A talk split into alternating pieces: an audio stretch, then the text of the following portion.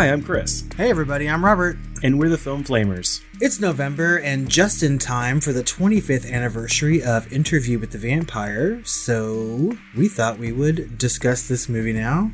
It's been on our list to talk about since the inception of this podcast. We were just waiting for the right moment to talk about it. Well, actually, it's been on our schedule for a year, and we just found out this month that it was the 25th anniversary. That's right. When we saw that everyone else was covering it, and we're like, why is everyone copying us again? And then I guess we found out that we were accidentally, uh, we accidentally put it on the 25th anniversary. So, you know what? Great. And that makes me feel happy that we're always lucking into these things, right? But it also makes me feel really old. 25 years since Interview with the Vampire was released? That's ridiculous.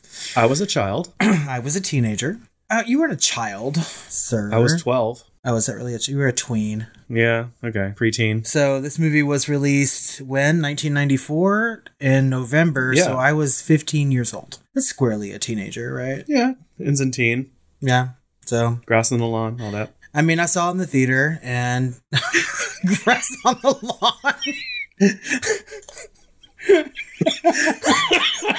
I'm sorry.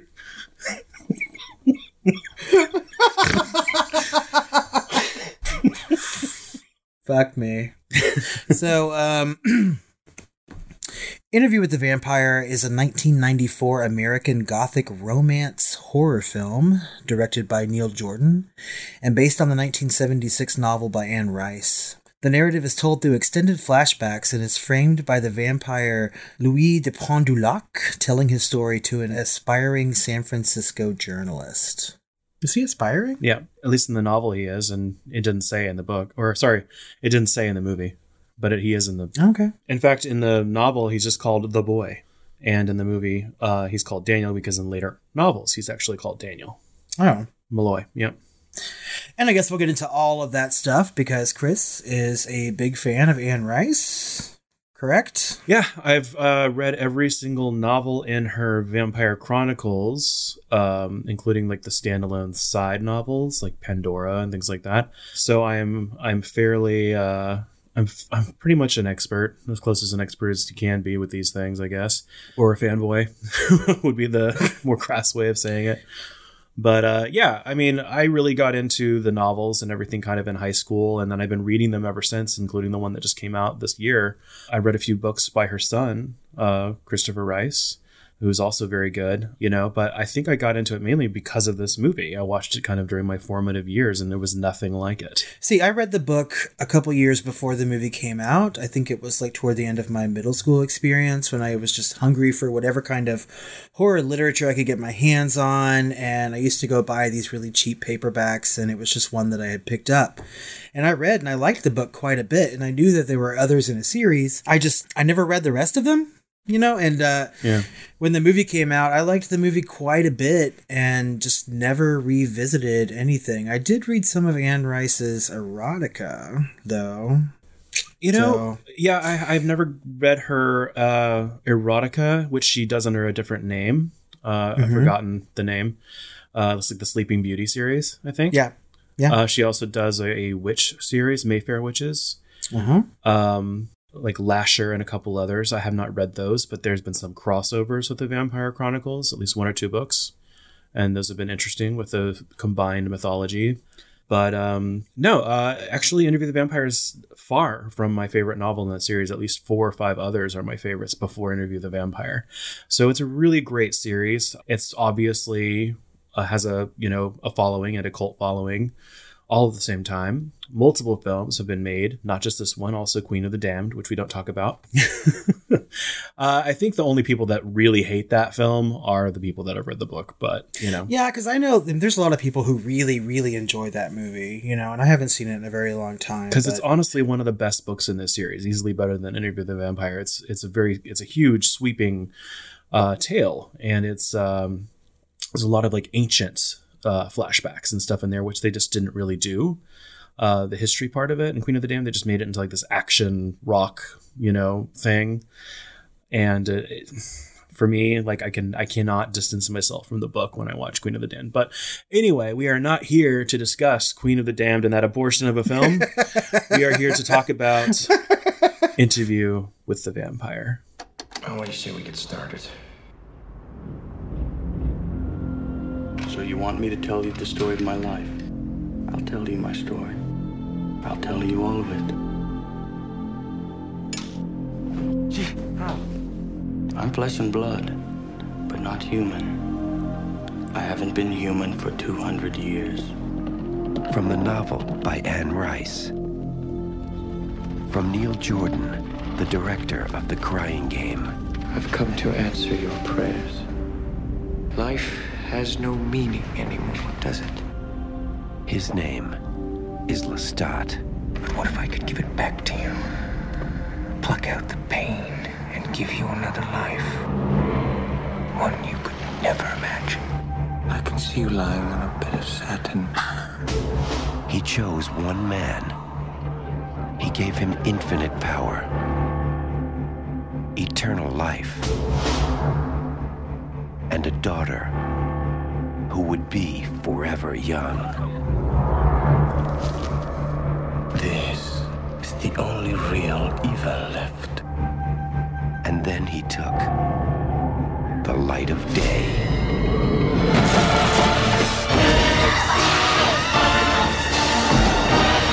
You're a vampire. You never knew what life was until it ran out in a red gush over your lips. I can't stand this any longer. You made us what we are, didn't you? God kills indiscriminately, and so shall we. You like dying? You condemn me to hell! Monster.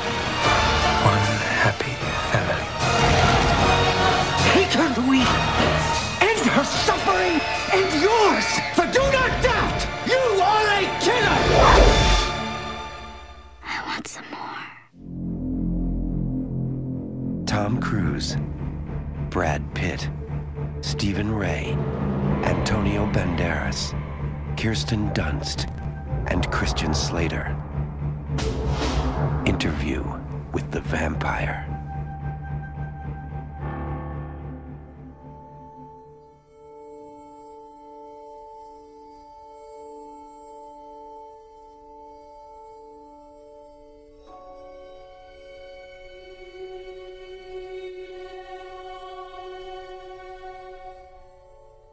In modern day San Francisco, journalist Daniel Malloy, played by Christian Slater, interviews Louis de Pointe de Lac, played by Brad Pitt, who claims to be a vampire wanting to tell his story. Louis begins by describing his human life as a wealthy plantation owner in late 18th century Louisiana. He's despondent and suicidal following the death of his wife and unborn child. After one night of self destructive behavior, his beauty and melancholic nihilism attracts the attention of vampire Lestat de Lioncourt, played by Tom Cruise, who attacks Louis as he's drunkenly shambling around the New Orleans waterfront. Lestat gives Louis the choice that he never had to die or to become a vampire. Louis chooses the latter, but after his turning, quickly regrets his decision. While Lestat revels in the hunt and the killing of humans, Louis holds on to humanity and resists killing, choosing to live off of animals rather than lose more of his humanity.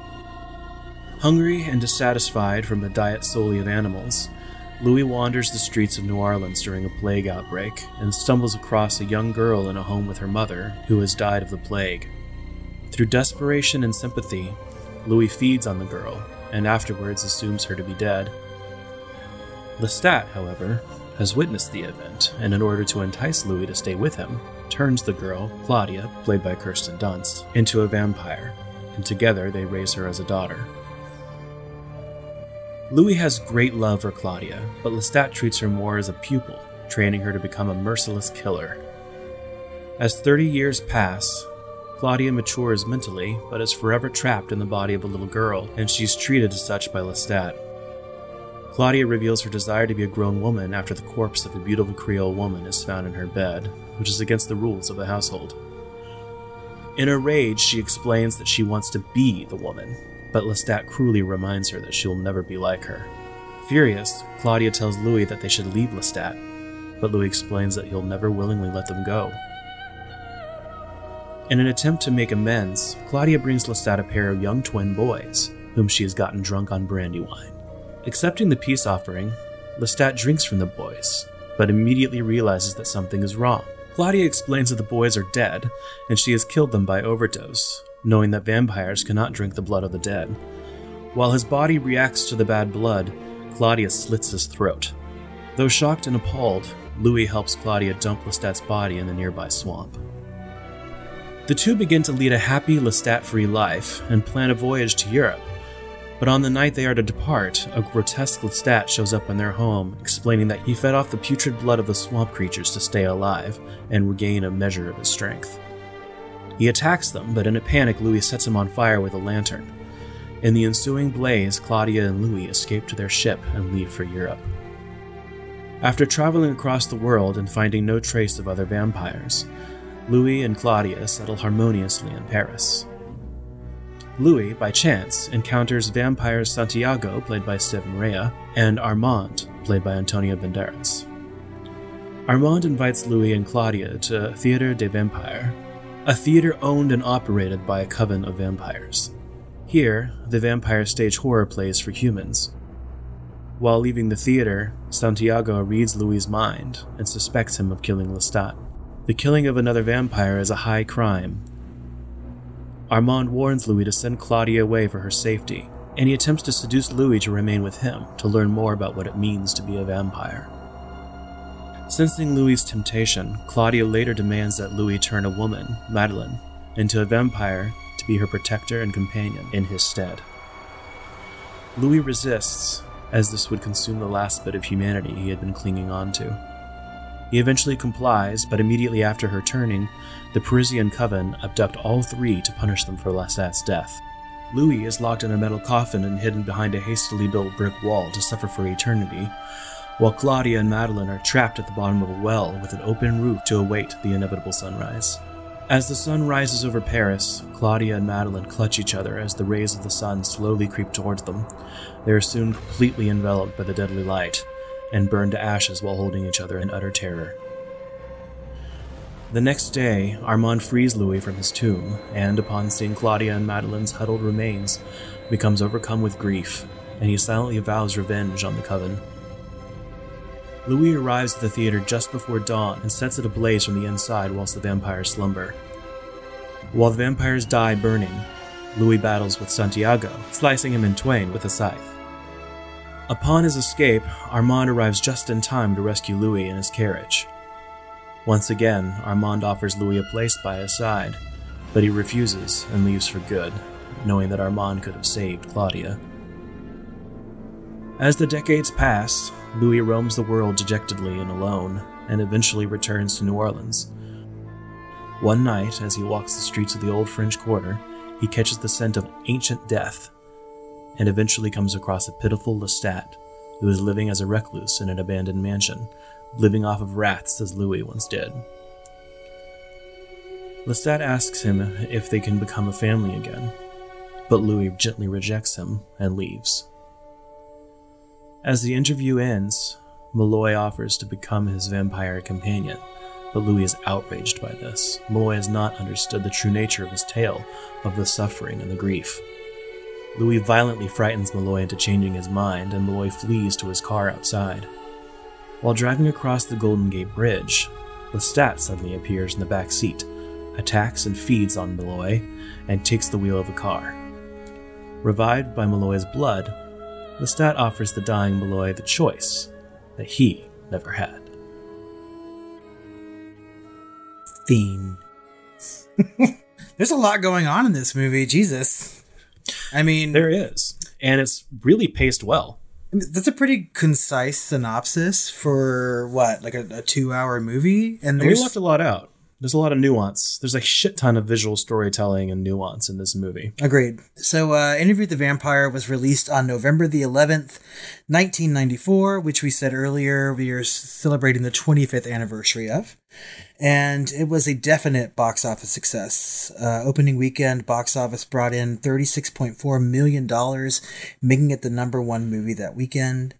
In later weeks, it struggled against Star Trek Generations and The Santa Claus, but managed to bring in $105 million domestically with a total global gross of $224 million against a $60 million budget. Yeah, it definitely made its money, and and actually today it's still considered uh, one of the highest grossing vampire movies of all time. I think it's number five behind all the Twilight movies.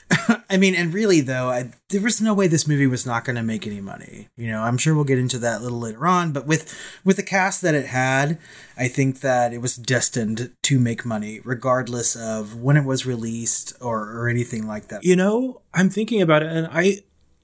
I just don't know. Like any other time or situation or other movie, you know, that it was released with or something, it could have utterly failed given how strange it is for the time and, you know, and how different it is, right? Um, it's really interesting to me, especially since it was released after Halloween and they didn't really capitalize on that crowd. And Well, yeah, and we're having a similar conversation these days because I mean, we talked about uh, Doctor Sleep in our last hot take, and a lot of people are saying that it didn't make the kind of money that it should have because it was released after Halloween. yeah, But let's also remember, you know, we talked about Creepshow last month, and it was released after Halloween and made a, a shit ton of money, right? Yeah. So I mean, and maybe just like a striking while the iron is hot kind of deal.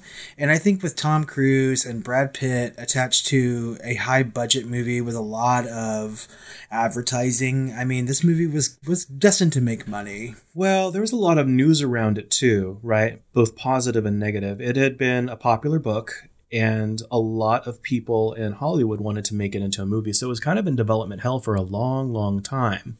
And it was supposed to kick off, you know, a series. It- the subtitle of the film is uh, The Vampire Chronicles. Right. That's part of the title, should be uh, the interview with interview with the vampire, the, the Vampire Chronicles, right? What's also interesting is like Anne Rice was very vocal about the casting.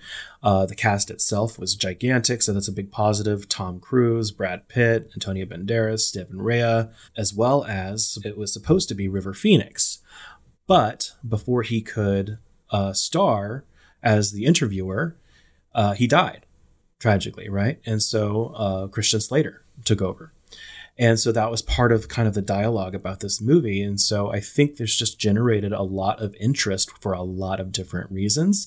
And then I'm guessing there was some word of mouth about how good it was and how unique it was.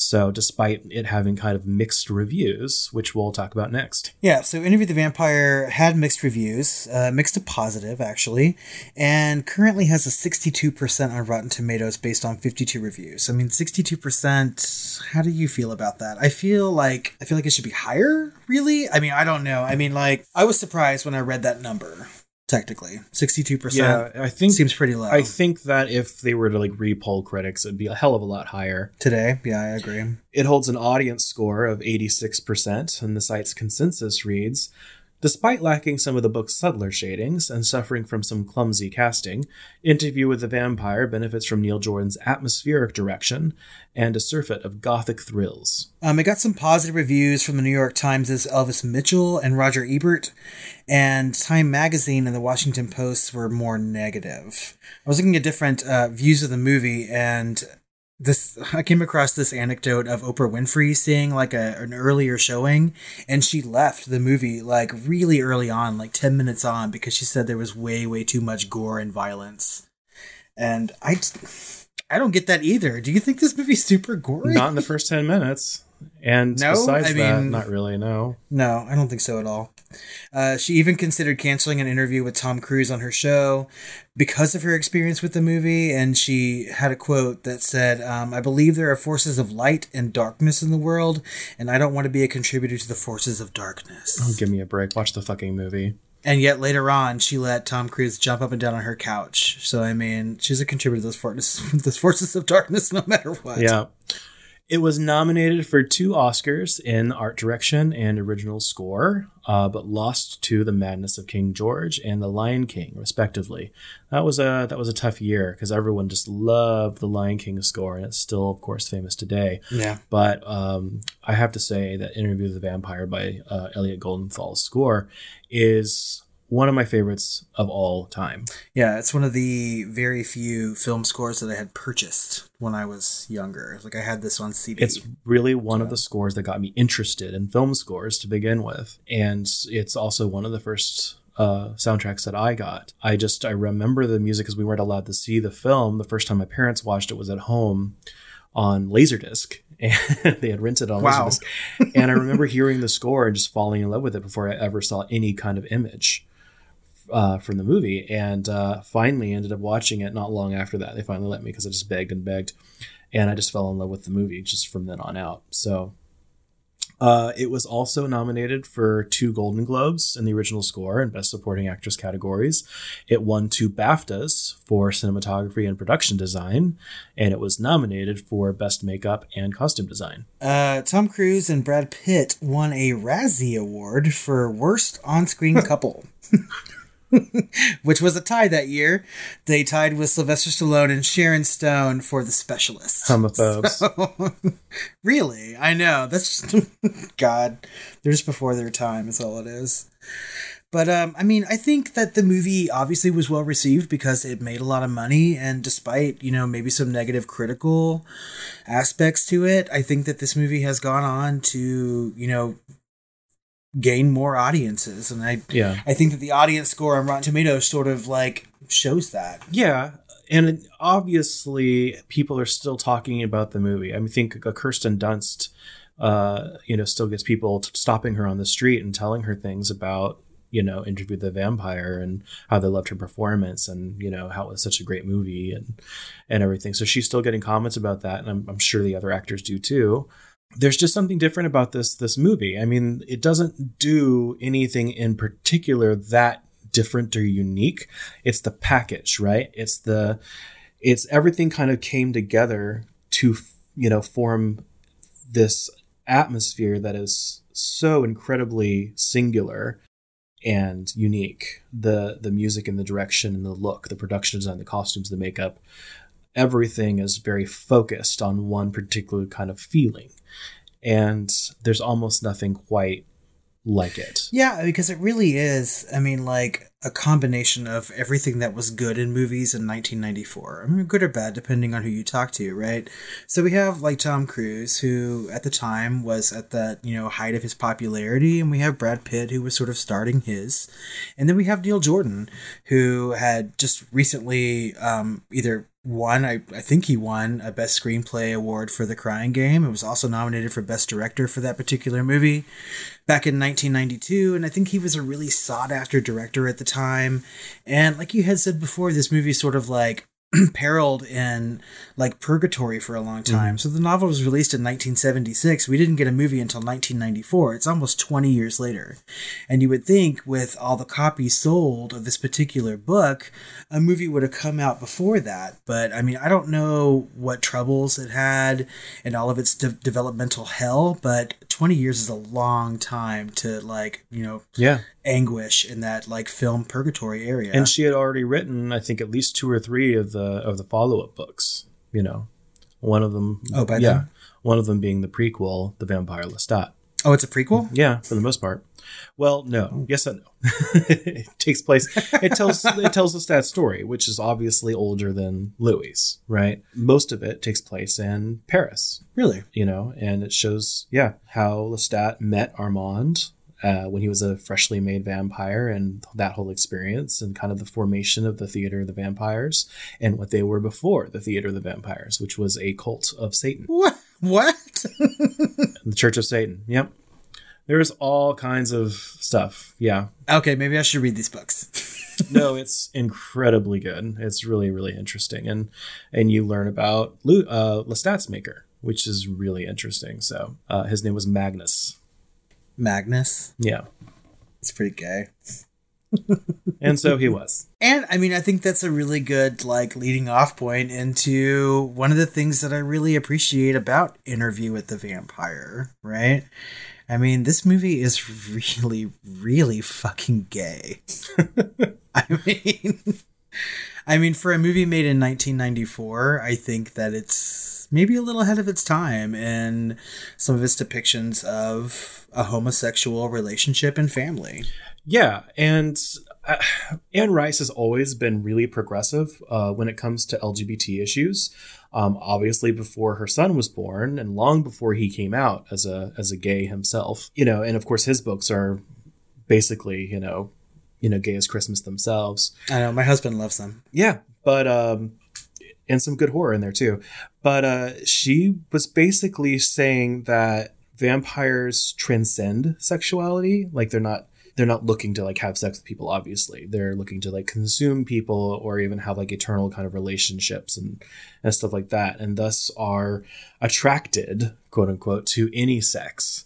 However even apart from that mythology there are many examples of both casual and committed same-sex relationships between both vampires and humans in any combination in uh in the books. And this one in particular, I I don't know that I really picked up on it a lot back when I was a 15 year old, you know, when I saw this in the movies. And I was, you know, not out of the closet at 15. I didn't come out until I was like 17 or 18. But uh, I think that some of the really heavy handed homosexuality in this movie was completely lost on me the first time that I watched it. Well, it's subtle enough because a lot of people were worried about it, including Anne Rice herself, to the point where she was convinced at one point to write a version where Louis was a woman. And they were What? looking at the yeah, they were looking at Cher to play.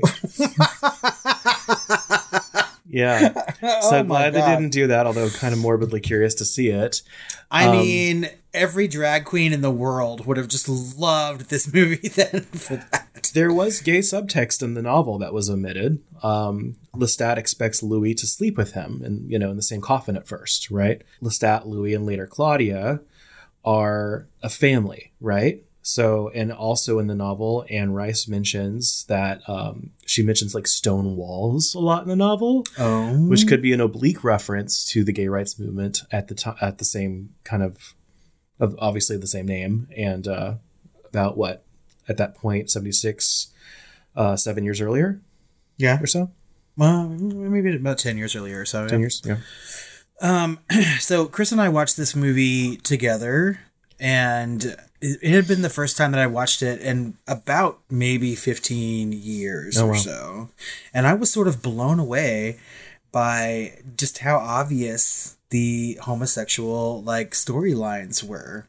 And I was drawing all these like you know comparisons to my own life about you know meeting someone and forming a relationship and you know they they sort of adopt this daughter and things like that and i was just sort of struck as a gay adult about how much there was in this movie that I had not noticed before. It took me all these years of living out of the closet and not watching this movie to come back and realize just how ahead of its time it really is. Yeah. And there's just so much going on in this movie for gay people to to latch onto and love. And I'd like to think that they were, you know, gay adults watching this movie at the time in 1994 and just like really applauding it and saying like you know this is something that we've been wanting to see on screen for a long time because we do have you know gay characters for the most part. And i mean there's just nothing nothing bad is happening to them outside of their vampire lives. Things are things bad things aren't happening to them because they're gay. Yeah. you know what i mean? And we see that all the time in horror movies. We've talked about them before on this podcast. But in this particular movie these gay people are just gay. Yeah, uh, even on their their first hunt together, right? Lestat and Louis takes them to a uh, a party, right, and uh, tries to get them to read their minds or whatever. And I think I actually brought this up on our Patreon, like one of our scene, um, our scene things. And uh, so Lestat actually takes a. Um, you know, like a young a young guy out because he was the murderer of this other woman's husband, and they're like secret lovers together, and he's obviously gay, you know, and you know, Lestat's like touching his face and kind of takes him out to a tree and's like caressing him a little bit. You know, you know, he's gonna kill him or whatever, but that's how they get away with it, you know, of, of showing this stuff and kind of making it ambiguous. Of course, Louis takes the woman who contracted the killing, and um, you know, with with all of her poodles, and ends up killing the poodles and feeding on the poodles instead of the woman. Gay as Christmas. I mean, for real. And even just the way that the actors portrayed their characters in this movie, I think that they were sort of in on it, right? And they they knew what they were doing. Tom Cruise delivers his lines in just such a a perfect kind of like catty, bitchy, queer way that I mean, it's just I mean, It's almost too real. yeah, one would say he's done this before, maybe. but the way he's always like, "Oh, Louis," and things like that, I'm just like, "Please, Queen, come on." There's some good clapbacks in it too. But anyway, uh, it's not about you know being gay um, necessarily. Uh, that's one thing I really like about Anne Rice is that it's kind of incidentally that, and you get those lessons just because it's there. That's why Yeah. inclusion is so important, and showing it just so casual and matter of fact is definitely ahead of its time, even if it was ambiguous. You know, and um, I applaud you know Neil Jordan and I applaud the studio for going through with this. Uh, you know, this is the closest, the most gay this film was ever going to be in 1994. I can definitely assure you. Yeah, I think that they probably like their toe was right on that line, you know. Yeah. If they had crossed it just a bit, I mean, maybe audiences in 1994 weren't quite ready for that sort of thing. If they had just gone way too, you know, above and beyond what they did, but I think it was just the right amount of gay to to to make it and make it work.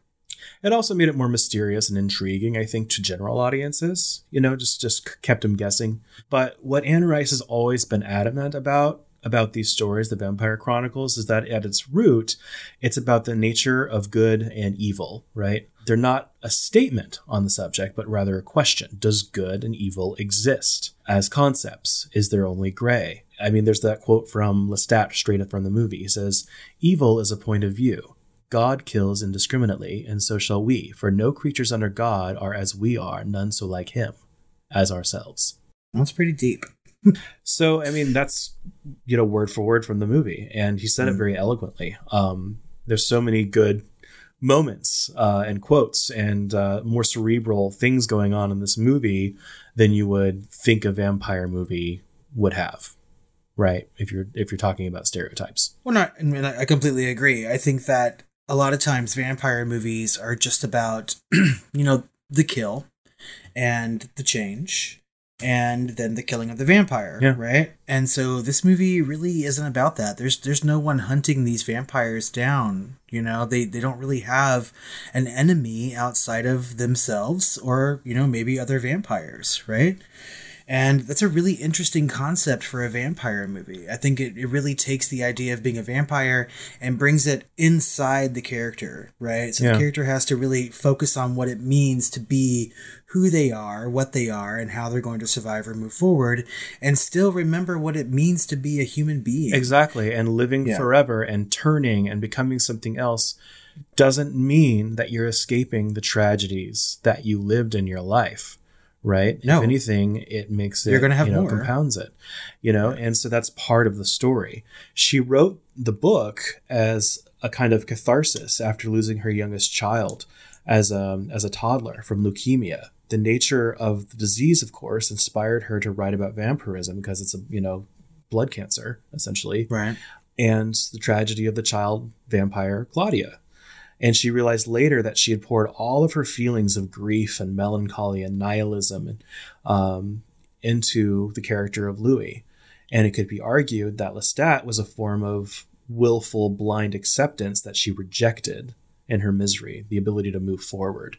In subsequent books, kind of like an id in a way, in subsequent books, uh, Lestat is actually the main character, and Louis doesn't find emotional peace until much later in the series.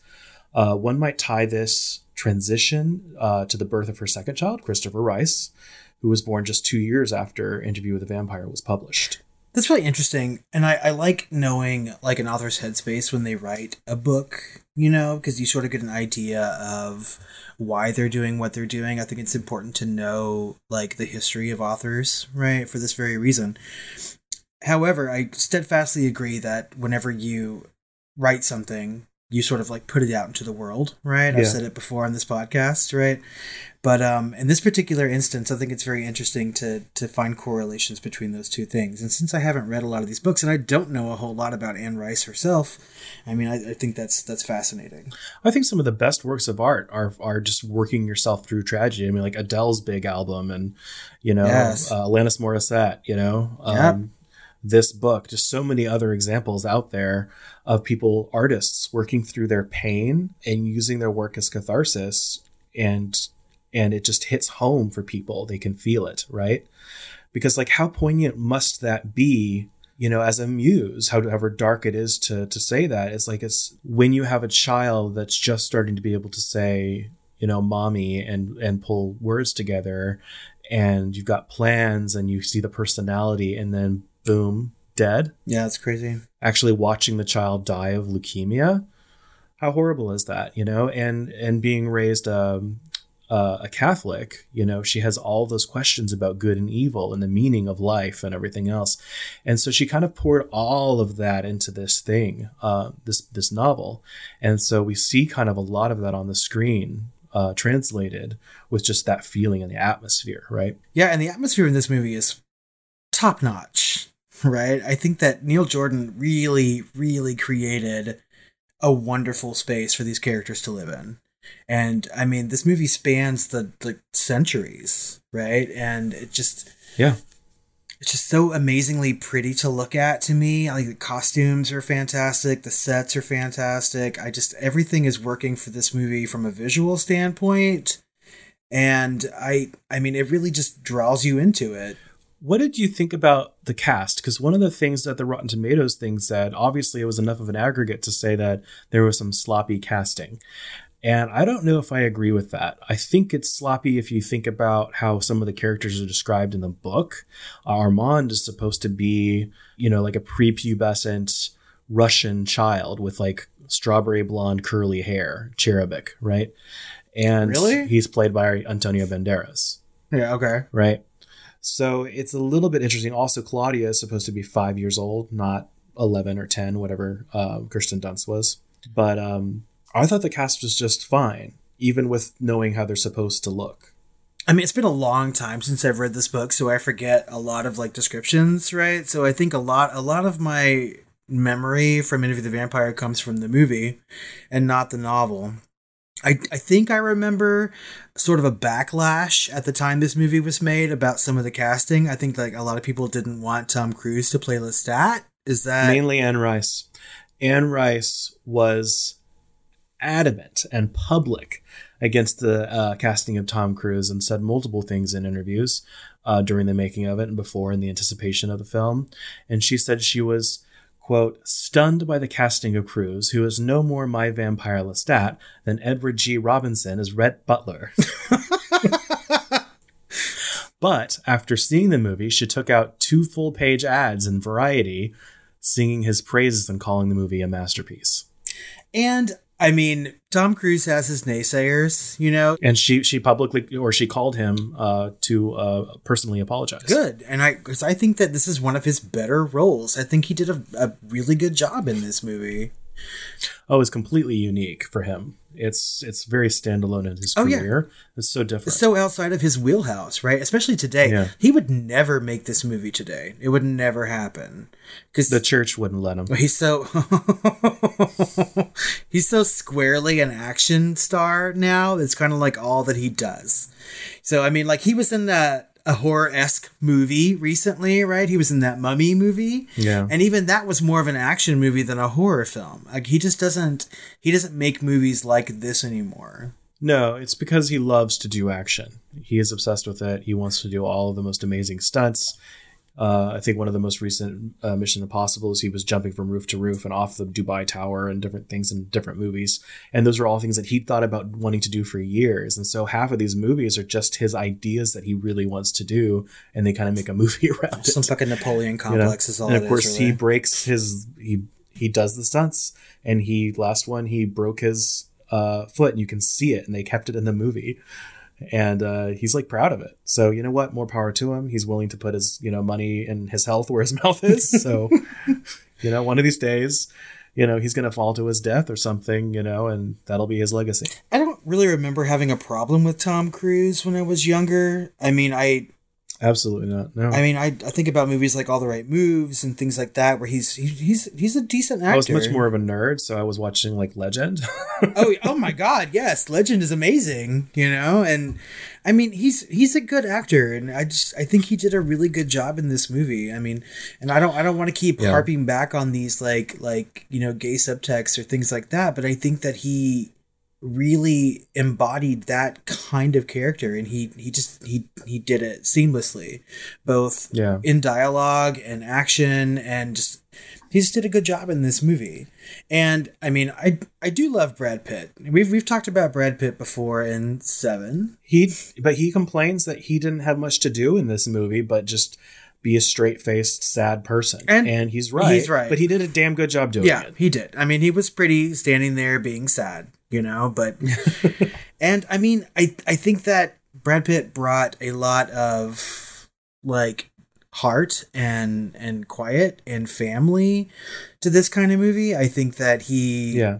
he really was just the opposite kind of vampire from what tom cruise brought and that's the whole point right He's definitely the closest thing to the audience we have, Yes. right? Because he's reacting to everything kind of like we would, right? Even Claudia is much more of a grounded vampire than he is, right right? he's like our, our He's yeah. um empathetic ground right for the movie Yeah. yeah in the novels, like later on, it kind of explains why he is so human, more so than other vampires. It's because Lestat did a shitty job making him.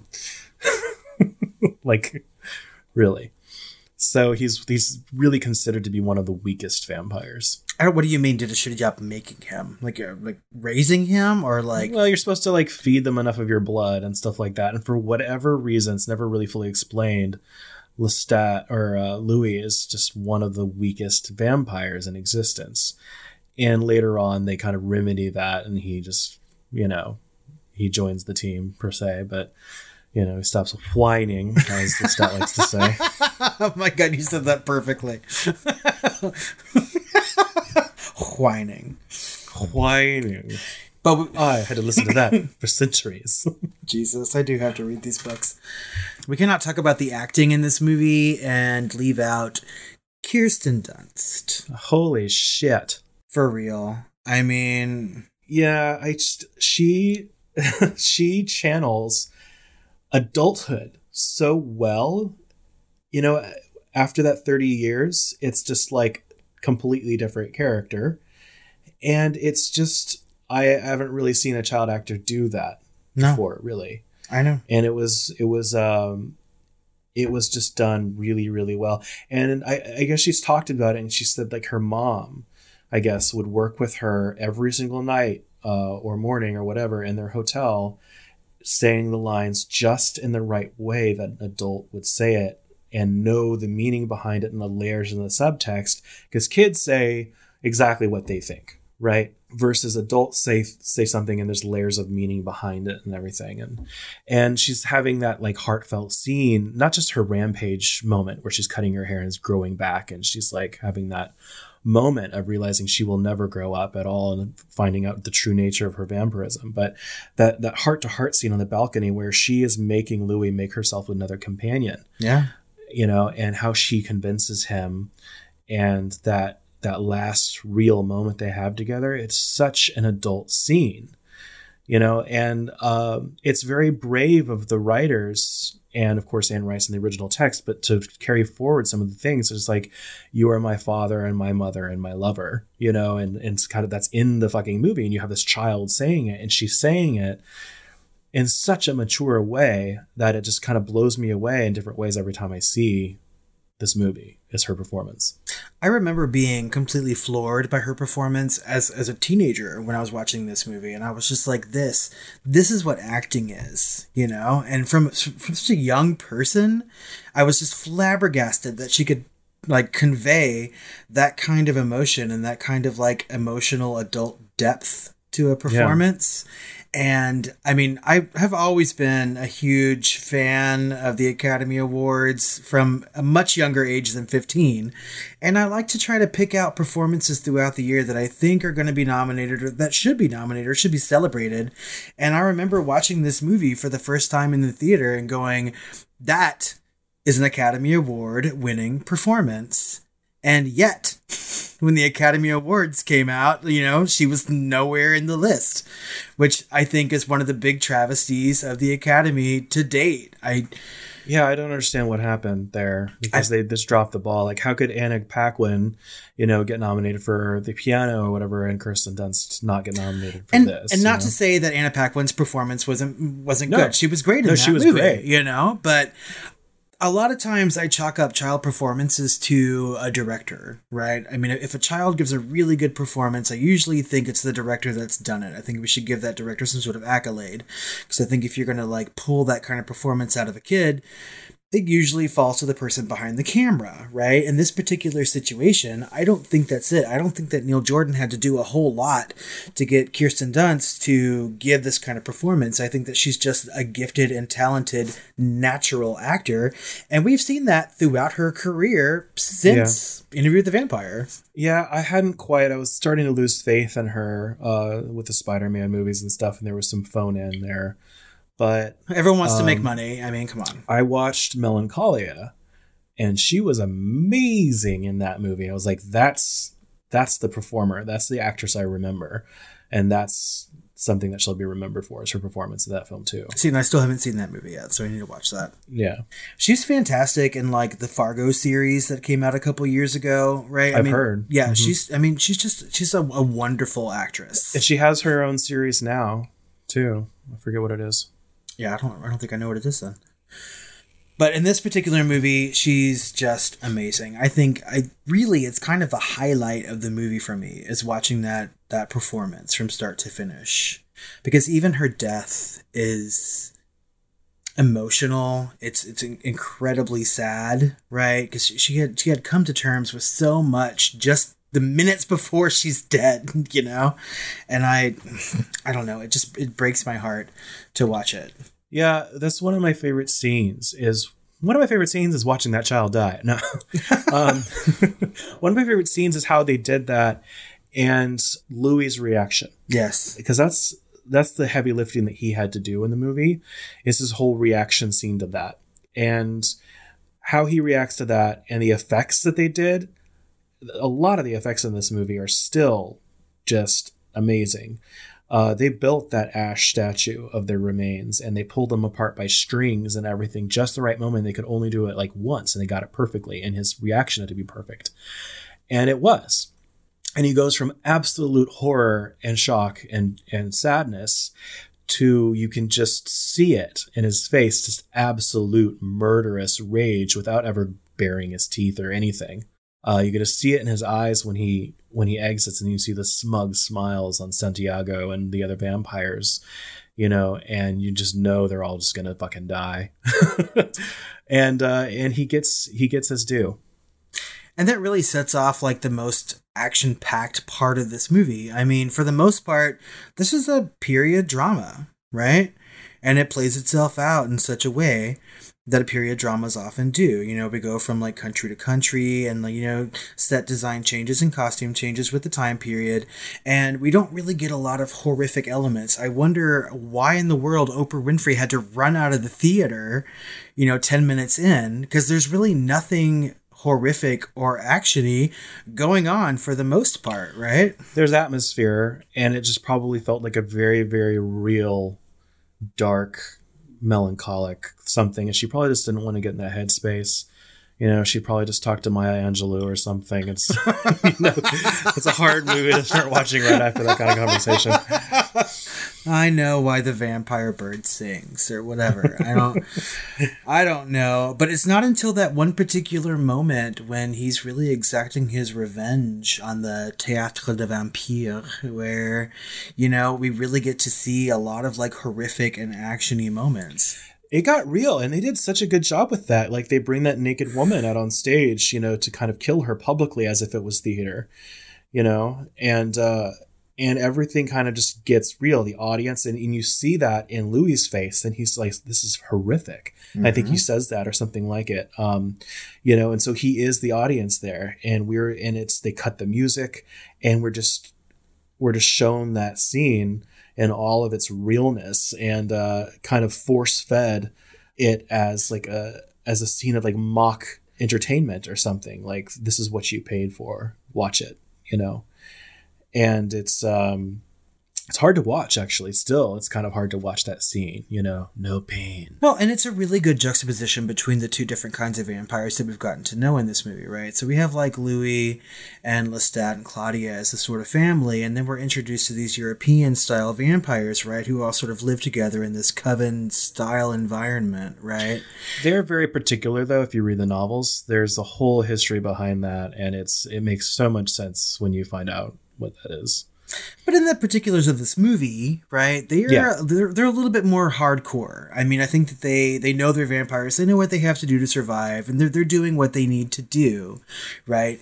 And if you're gonna put like a good and evil like nomiker on things like these vampires are particularly evil i would say at least in the context of this film No, right? they are, and just because of their religion, right? Um, previously to this in the novels, they uh, were part of the Church of Satan, right? And so um, they all thought they they wrestled the same way Louis did with their existence, but they went to the other side and they said, "No, we are evil. We must be children of the devil. We can't reconcile our existence and what we have to do to survive with anything good. So we're just going to dig in. And so they created all these rules and everything else, and they're angry and they hate themselves. And that's just, it's a cult, it's a death cult, right? And so essentially, by the time, you know, that was all kind of thrown down and, um, you know, Armand was this the leader of the the theater, what they turned into. It was still kind of in a transition, and um, by the time uh, Louis and Claudia roll in, and they're basically just following the rules for an excuse to kill and to alleviate their boredom. So, how does Armand fall into that then? Because he doesn't seem as evil as the rest of these vampires, right? I mean, if we're going to talk about the the greater scope of the the Chronicles, right, outside of just this movie, Armand doesn't seem to be as Armand was one of the worst, and then he kind of let it go, but he really let it go. And so he was just kind of there to exist and to kind of have some some sort of meaning leading this group and trying to kind of grow them um you know. And he was obviously not doing a great job. And he was just apathetic and nihilistic and bored you know the same as the rest of them. He just wasn't angry right? And so just like in the movie he's wanting a quickening right? He's he's wanting to change his life. He's wanting a new perspective you know? And so he's trying to get louis to be his companion and to leave it all behind and start a new life and and just use it as an excuse. And uh you know he he lets the the theater do what they want and uh, to get his way, to single Louis out, to get the other people away from him, so that he has no other choice but to be with Armand. And that's why Louis ultimately, you know, doesn't stay with him, is because he knows that Armand could have stopped it if he had really wanted to. I kind of want to see that movie though. I would love to see what happens if Claudia didn't die, you know, and she had Madeline on her own and Louis went with Armand. I would love to see what would happen after that, kind of. Just because I think that the sex between Armand and Louis would be really fucking hot. You know, I don't know. Well, um, it's funny because in the in the novel, Lestat actually shows up, unbeknownst. Uh, I don't know if it's in the, that novel, but it's in uh, the Vampire Lestat that he actually showed up, and he kind of knew what was going on. I think after the or before or after the fact, and he confronts Armand, and Armand beats the ever holy shit out of Lestat, and uh, parts ways. I guess Armand has his way. How do you feel about some of these side acting roles? So like Antonio Banderas and Stephen Rea, right? I mean, like they they don't have a whole lot to do in this movie, really, but The time they're there, they really make it count. yeah, I agree. I love Armand's uh, scenes. I love his monologues and how he delivers his lines, right? And how he doesn't know evil or God, you know.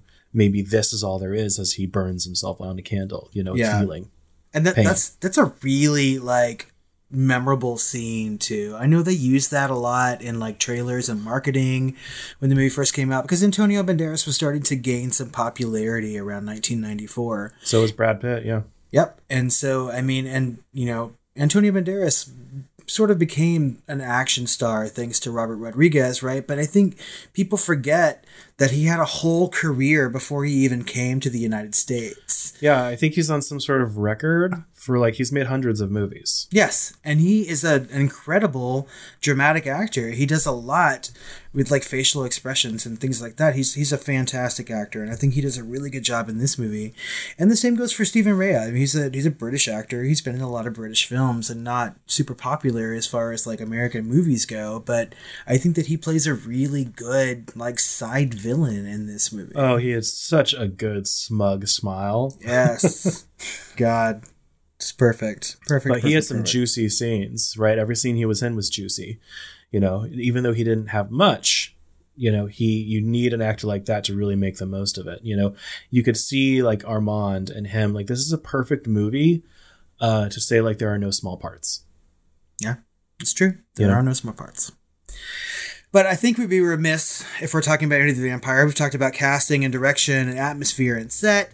But my co host, Chris, loves a horror score or a film score in general. Yeah, this this score is so layered. Um, I could listen to it over and over and over. Every track is slightly different. Um, uses so many instruments and a lot of period instruments and period kind of compositions um, that are really really unique and interesting. I still think that the the first track, uh, uh, "Libera Me," which is I think um, "Deliver Me," is in Latin is um, based on maybe a test track from Martin. So I think they sound similar and kind of some riffs. Well, I have done my homework and I listened to the two back to back. It's been, you know, a couple weeks. But I mean, I did see a lot of similarities between the two. And I, I kind of, I really just want to hope that people look back to movies like Martin when they're making movies like Into the Vampire, right? We talk a lot about like callbacks and references in horror whenever we talk about, you know, movies that we deep dive into. And I don't think it's far fetched that people like uh, Elliot Goldenthal or uh, Neil Jordan would look back to something like Romero's Martin as inspiration for a movie like this. Well, I'm sure that you know there was a lot of like tone, like they to get an atmosphere like this, they he must have had like examples of tone, you know. So he might have pulled out Martin, and he might have pulled out The Hunger, which you know I'm thinking some of the look or feeling is kind of a proof of concept. Hey, that we can get away with this and still be kind of successful.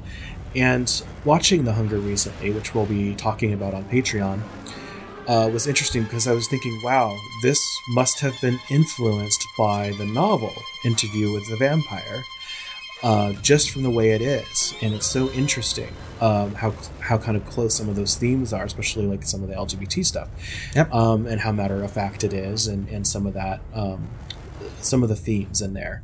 And then I'm thinking, okay, that was influenced by the book. And then the movie, uh, Interview with the Vampire, might have been slightly influenced by The Hunger. So it's just really interesting that art imitates art, imitates art, you know, all that stuff. So it's just, uh, it's really interesting to see kind of um, the lines of where things might have been influenced from. And I think that happens all the time. I know. I mean, like, this is not Neil Jordan's first horror movie, per se. He made In the Company of Wolves back in the 80s, and it's um, also a very period esque and atmospheric horror movie, just about a different kind of monster, right? Yeah. And I mean, I, I think that's just his style of filmmaking. Well, and then I- he made The Crying Game, and you basically put them two, two together, and it's on Interview the Vampire. So. I mean, I, I like his work quite a bit. I mean, I think if I'm going to look back on his oeuvre, though, I think that. I mean, I mean, I think Interview with the Vampire is my favorite. The Crying Game is very celebrated for what it is, but it's just a different kind of movie. I I miss that actress uh, though the actor slash actress in um, the Crying Game. Jaye Davidson. Jaye Davidson yeah. also yeah. played Ra in Stargate, and then they quit acting and Just became a write that. hairdresser for the rest of their life. Hey. So- But whatever they needed to do, got that Best Supporting Actor nomination, right? So it's good enough. well, I have some fun facts, or some of them are fun. okay, lay 'em on me. I love these. So, of course, uh, this movie was Kirsten Dunst uh, first on-screen kiss, and it was with Brad Pitt. Hmm. Of course, she said it was gross. It was like kissing an older brother. I just thought that was interesting. Or kissing a daddy. Yeah, yeah, he's 18 years older than her. So Is this her first movie? I don't know. Okay. I know that she was in Little Women, Oh yeah, you're right. which might have been a little before or after. I don't know. Uh, Daniel Day Lewis was originally given the part of Lestat, but dropped out weeks before filming, and Tom Cruise eventually got the role after Johnny Depp turned down the role. Oh, I don't know how I feel about either one of those. Yeah, well, some of Anne Rice's, uh, you know, contributions, like, like an earlier version of this was supposed to be like Jean Vaught, you know, that was going to be made like in the late '80s or something. yeah. So there was like a lot of different directors and actors attached to this, right?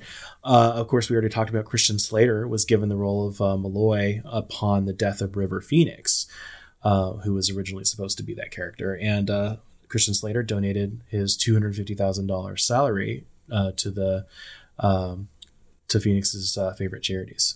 Oh, really? Yeah. I like it. We didn't talk about him in this movie either because he's barely in it. But I mean, Christian Slater No was a small part. He did a '90s mainstay. Yeah, he was. He was good in this movie, you know, and he he looks good too. I mean, I had a huge crush on Christian Slater in the '90s. So Yeah.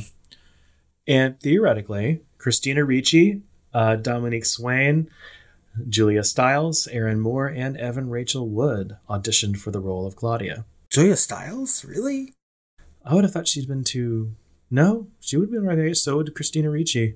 Yeah, I mean, and I could maybe see Christina Ricci doing this kind of role, right? But I, I, at this point, it's squarely Kirsten Dunst. I don't, I don't know that anybody else could have done what she did with it. So, as, as much as I love her, Claudia, is that a corpse in your bed? Is that your overbite?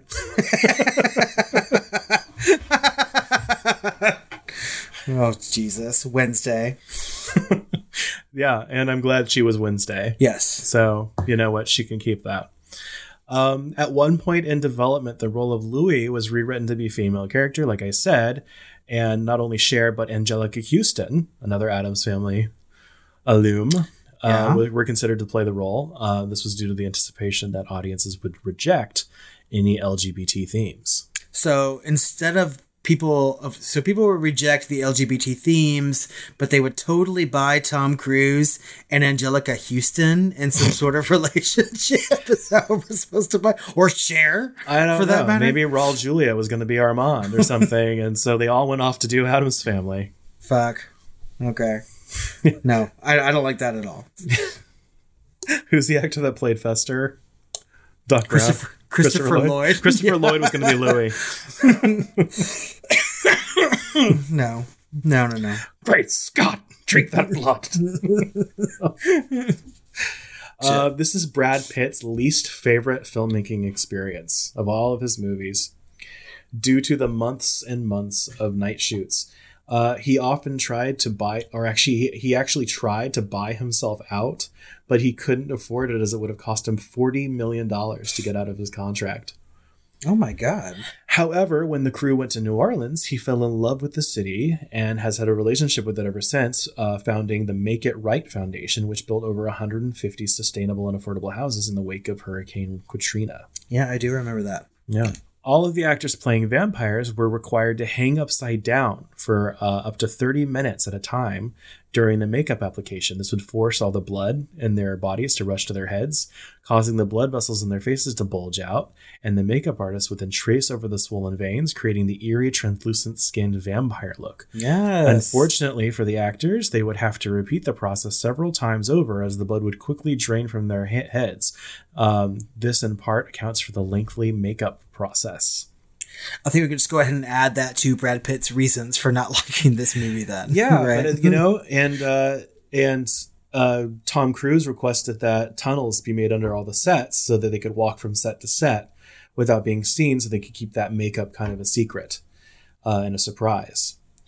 And because it's really effective, I haven't really seen it uh, its like since. And there's also a lot of invisible effects, and in fact, they weren't even nominated, I don't think, for uh, special effects or visual effects. Um, and the Stan Winston knocked it out of the park, especially with uh, when Claudia sl- uh, slashes the throat of Lestat. It's a seamless effect from the actor Tom Cruise bleeding out to an animatronic that deflates and like becomes desiccated in one fluid shot. And it's done so seamless and invisible that they didn't they didn't know it was an effect, so they didn't get nominated because that was the demo reel they sent in. Well, and we, we talked about that on our Patreon episode. We were trying to choose a you know favorite makeup artist, right? Stan yeah. Winston, yeah. Yeah. So I mean, it's, that is a good effect. I love the makeup in this movie. I'm glad that you brought that up on that fun fact because I had forgotten until you just said it about how like pale they look, but the veins are so visible on their faces, and and it's just astounding. I really loved the uh, transition from human to vampire. That was done very subtly, uh, where he just the color drains from his face as he dies, and his eye as he takes his first breath as a vampire, his eyes change color. Yep. You know, and I it, subtle effects like that are few and far between, but they, it was just so effective. Well, and it's effective because when you have a, a good story and good effects, and they sort of like meld together to create cinema. Yeah. Right. I know that that sounds trite or whatever, but I mean, it's one of those moments in movies where the effects and the story and the script and the cinematography and the direction just all sort of go together and make a good scene. Yeah, Right. where everything's geared towards you know, I'm making a great film score, I'm making great effects, or I'm making this. No, everything was geared toward telling the story. And nothing Right. was done an ounce more than it should have to get that across. And the effects are a good example of that. Okay, well, here at the Film Flamers, we like to ask a series of questions about the movies that we cover, and Interview the Vampire shall be no different. And we're going to start, as we always do, with Is Interview with the Vampire a horror movie? I think so, and multiple types of horror movies, right? We've got gothic romance in there, which is always fun to see. It's few and far between, like the little Penny Dreadful in there. Yeah. Uh, we've got the gore, and we've got the monsters with the vampires, and uh, we've got you know the darker themes. There's some dark comedy in there, even yeah, I mean, and, I mean, I agree with all that. I think that erotic thriller. in a way that only the 90s could create, you know? Um, this movie to me is a very singular vampire movie. It, it- I think it stands alone. I think it creates some of its own rules, obviously thanks to Anne Rice, and but still harkens back to other vampire movies that we've seen before, right? Um, I think it's just a, a really good movie, and it's definitely horror because we have things like rotting corpses and you know the like Yeah, people getting cut in twain by a scythe. yeah, right? So- burning alive, and all sorts of things. Even though it's grounded in drama, I think that this is something that we could definitely call horror adjacent Dancing with a desiccated plague corpse. to some to one of my favorite tracks of the score. uh, were you scared while watching Interview the Vampire? Uh, I might have been scared in parts when I was uh, first watching it as a, a, a tween, if you will. Um, it doesn't scare me now. It still just intrigues the, the fuck out of me. So I, I just I was just thinking, I was like, I wonder if I have time tonight to watch it because we're talking about it so much. I want to see it. I want to hear that score. I want to see it. You know, I want to feel those feelings. I want to think about the things that it makes me think about. You know, it's an experience. I think it's currently on Hulu. So, um, I wasn't scared when I watched this for the first time, and I I wasn't scared on this most recent viewing, which is kind of different for me because I'm normally terrified at a lot of horror movies.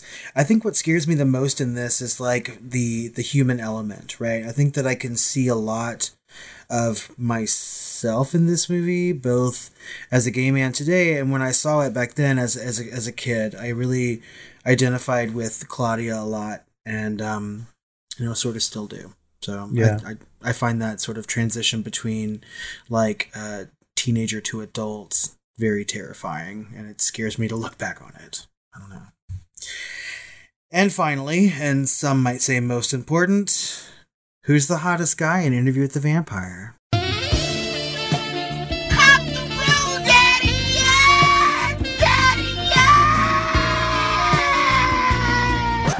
This has got to be the hardest goddamn horror movie to judge using that question. Finally, we have one. Normally, we're like grasping at straws to trying to find a hot guy in a There's movie. Tom Cruise and Brad Pitt and Antonio Banderas and Kristen Slater, and there would have been Ri- River Phoenix.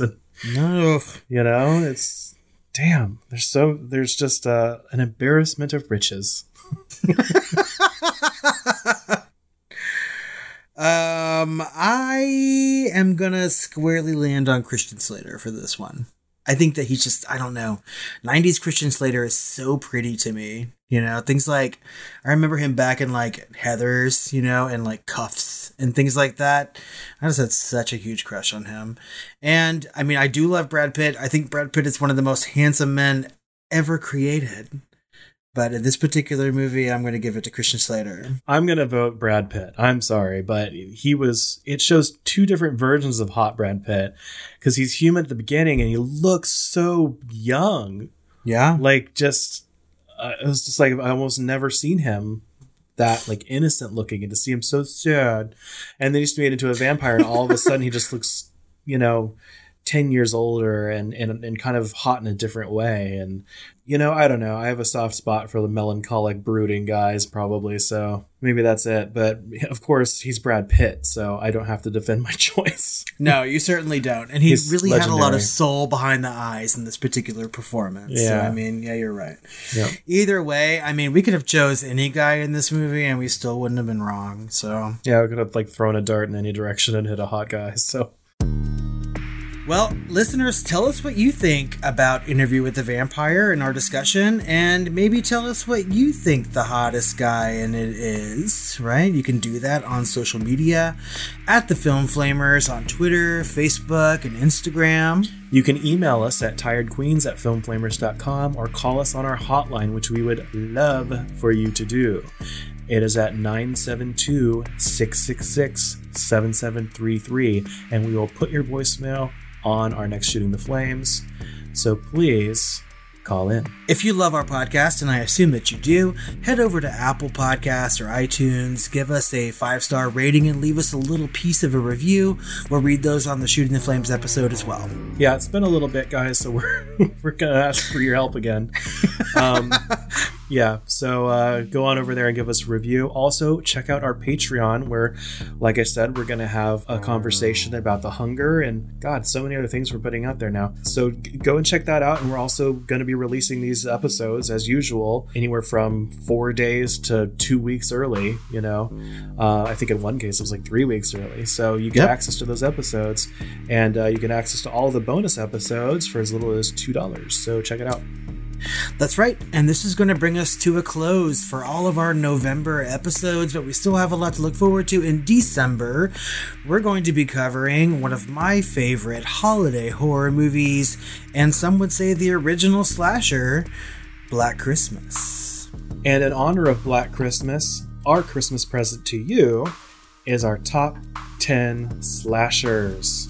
I have so many choices that I have to work through for this one. It's going to take me a long time to narrow it down to 10. Yep, but you know we put our heart and soul into it, so check that out when that comes out. And uh, we also might have another little Christmas present for you on Christmas Day itself.